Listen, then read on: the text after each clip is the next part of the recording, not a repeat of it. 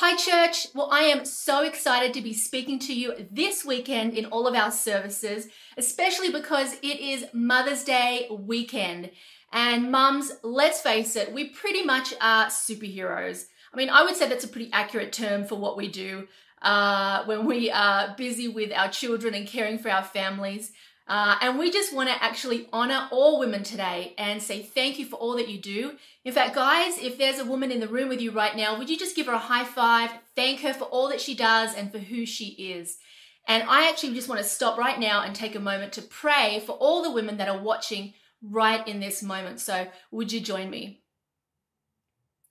Father, I pray for every woman right now, God, young or older, who is watching. And I pray she would just get a real sense of your love, of your peace, of your comfort. God, especially just a sense of how much you love her, how much you value her. Lord, how precious she is to you. God, in those unseen moments, I thank you that you are with us, Lord, that you see every tear that falls. God, I thank you that in the moments we're tired and we're stressed, you are right there beside us, God.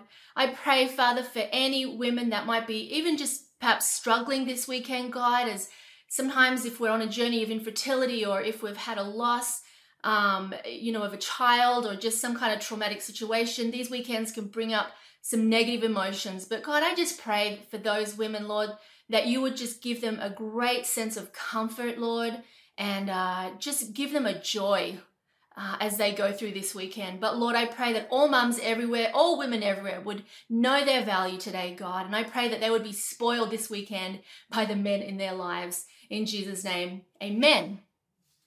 Well, today uh, I'm going to be sharing with you some encouragement for those times in our lives when we fail. Now, all of us fail. Sometimes our failures are small and sometimes they are monumental. Sometimes they um, can really hold us back. They can cause us to feel a lot of guilt. They can stop us from moving forward in life. And um, they can be things that we can really regret and become ashamed of. But no matter the size of your failures today, I pray that you would get some encouragement by seeing how the Lord responds to us when we do fail. And someone in the Bible who we can look to for some guidance on this issue is Peter. And we're going to be looking at a couple of days surrounding one of his biggest failures in his life and kind of exploring what happens there and seeing how Jesus responds to him and brings him through it. Now, I'm going to be reading through some different Bible verses, especially in this first part. There's quite a lot of text, so for the sake of time, I'm probably going to skip through a lot of things, but I'll make sure that we provide the full verses in the notes. Uh, so bear with me as I kind of retell some of the story of these few days around Peter. Well, first of all, a couple of things we know about Peter is that um, he was one of Jesus' earliest and um, closest disciples. He was a fisherman, he was a leader of the pack. You know, he would be the one that would jump out of the, the boat and try and walk on water with Jesus. I mean, he was fiercely loyal and passionate about following Jesus, though he didn't always get it right. And um, let's start with looking at the book of Matthew. We're in chapter 26. This is the story where Jesus is sharing his last meal with his disciples. And it's on the night that he's going to be arrested. And we see Jesus talking to Peter. And Peter is about to make a promise that he will not end up keeping. And so in verse 33, Jesus talking to Peter, and Peter replied, Even if all fall away on account of you, I never will. Truly, I tell you, Jesus answered, this very night before the rooster crows, you will disown me three times. But Peter declared, Even if I have to die with you, I will never disown you. And all the other disciples said the same. And so later on in the evening, you know, uh, Jesus in, is in the Garden of Gethsemane and he is uh, about to be arrested. And we find Peter jumping up, getting his sword and chopping off the ear of one of the guys who was coming to arrest Jesus. I mean, he is all about defending Jesus, he's wanting to protect him. Uh, and so that's kind of the very next thing that happens. Then we find that Jesus is taken to the high priest's courtyard to be questioned, and Peter follows at a distance to the courtyard, and he's not allowed inside, but Jesus is inside being questioned, and he's just outside. And we're in John 18, verse 18, and it tells us what's happening. Jesus uh, is inside being questioned, and it says, Now the slaves and the officers were standing there, having made a charcoal fire. Remember that charcoal fire, for it was cold and they were warming themselves. And Peter was also with them, standing and warming himself. So now Peter's by a fire, warming himself, and he's about to be asked three times if he knows Jesus. And uh, we read that account in Matthew 26, 69 to 75. And three times he's approached and said, Aren't you the one who knows Jesus? You were with Jesus. I saw you with Jesus. Three times he denies it. The last, the last time the, the girl says to him, I can recognize your accent. I know you're one of him, uh, one of his followers. And uh, Peter denies it, swears an oath. And right at that very moment, we hear the sound of a rooster crowing. And then in Luke, we actually find a little bit of tidbit of information of what happens is that we find that at that moment, the Lord turned and looked at Peter. And then in verse 75, Peter remembered the prophecy of Jesus before the rooster crows, you will have denied me three times. And with a shattered heart, Peter went out of the courtyard, sobbing with bitter tears. Church, this was Peter's worst moment. This was his biggest failure. I mean, can you imagine how he felt? Just minutes earlier or hours earlier, he's defending Jesus. He is saying to Jesus, I'll follow you wherever you go. I'm with you. I'll never desert you. And then here he is, just a little while later, completely denying that he even knows Jesus. Why?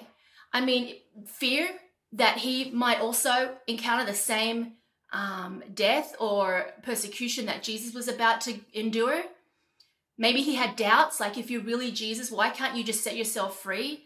But for whatever reason it was, he made his biggest failure. He denied Jesus and he runs off and he's devastated about it. And if you've ever had a really big failure in life, let me tell you, um, we're in good company when uh, we look at the life of Peter.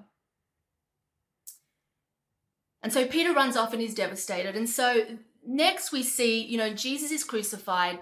And on the third day, um, we find the women going to the tomb.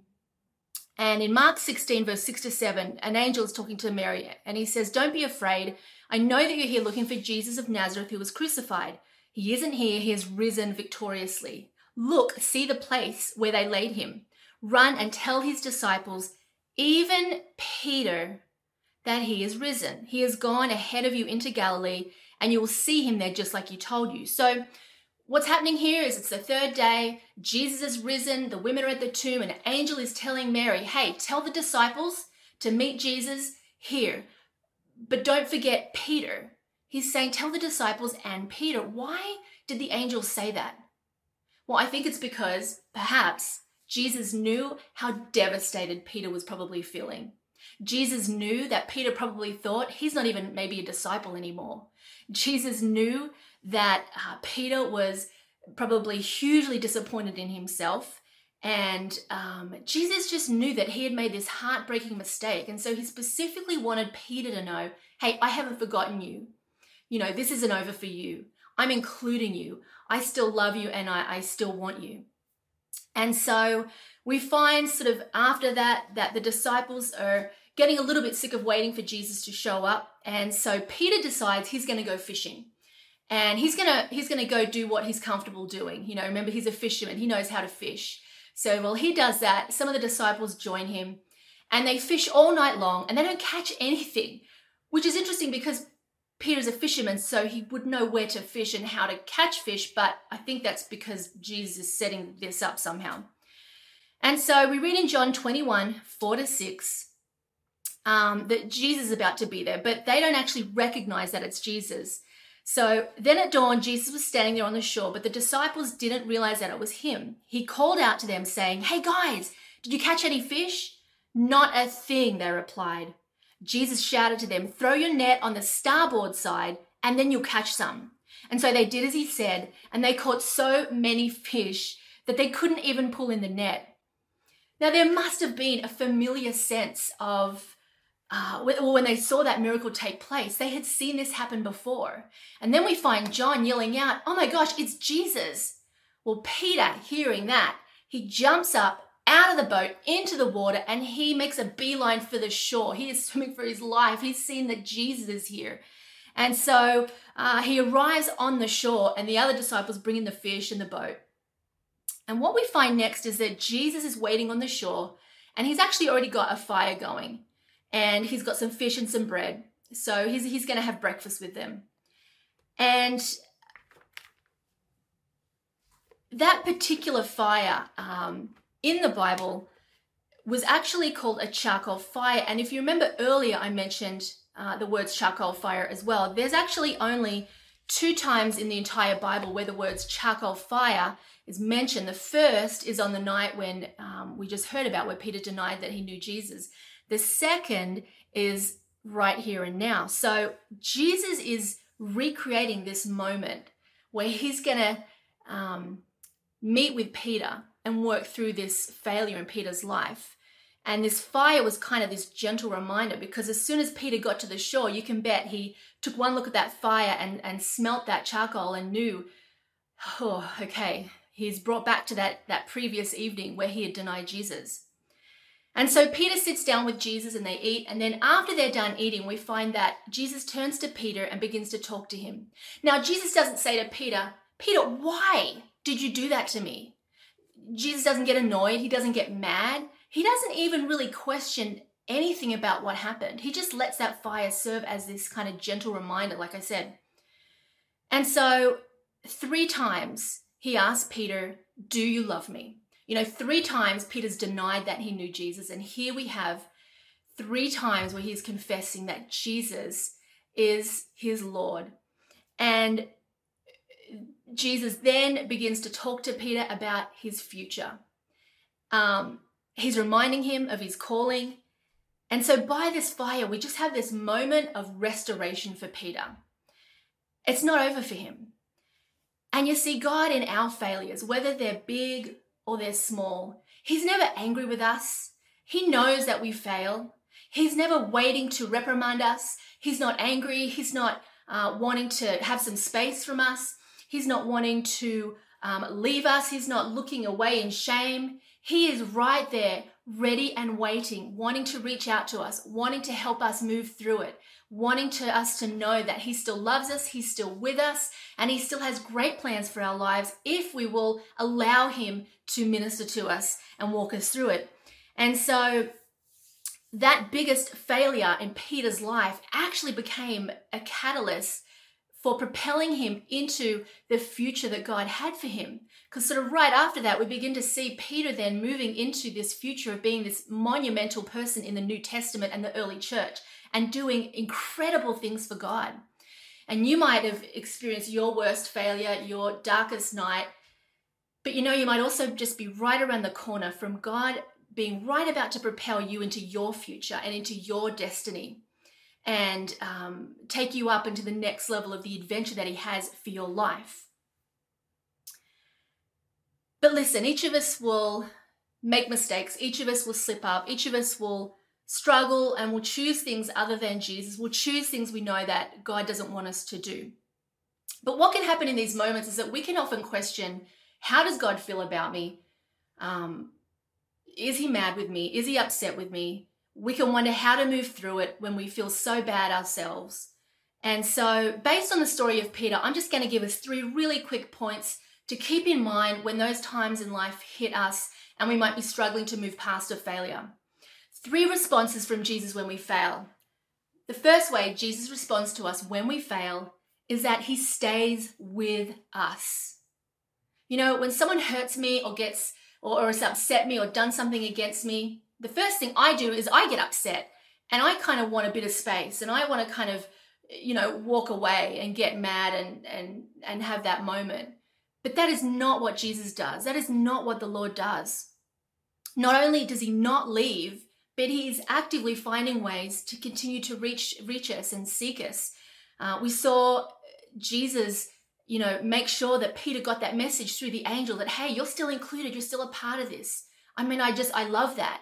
Um, and that is what Jesus does. He doesn't leave us, He stays with us. He, ha- he doesn't move when we fail.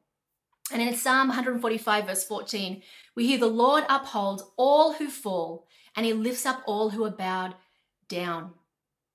Did you know what we believe about God, what we believe about his character, what we believe about who he is, can greatly affect how we respond to him, especially in times of failure or dark times or times that are just difficult. Because uh, what happens is that what we believe about God is actually formed in our childhood uh, through the relationships that we have had with our parents. So if you had a really loving um, set of parents, then chances are you have a, a fairly okay time believing that God is loving.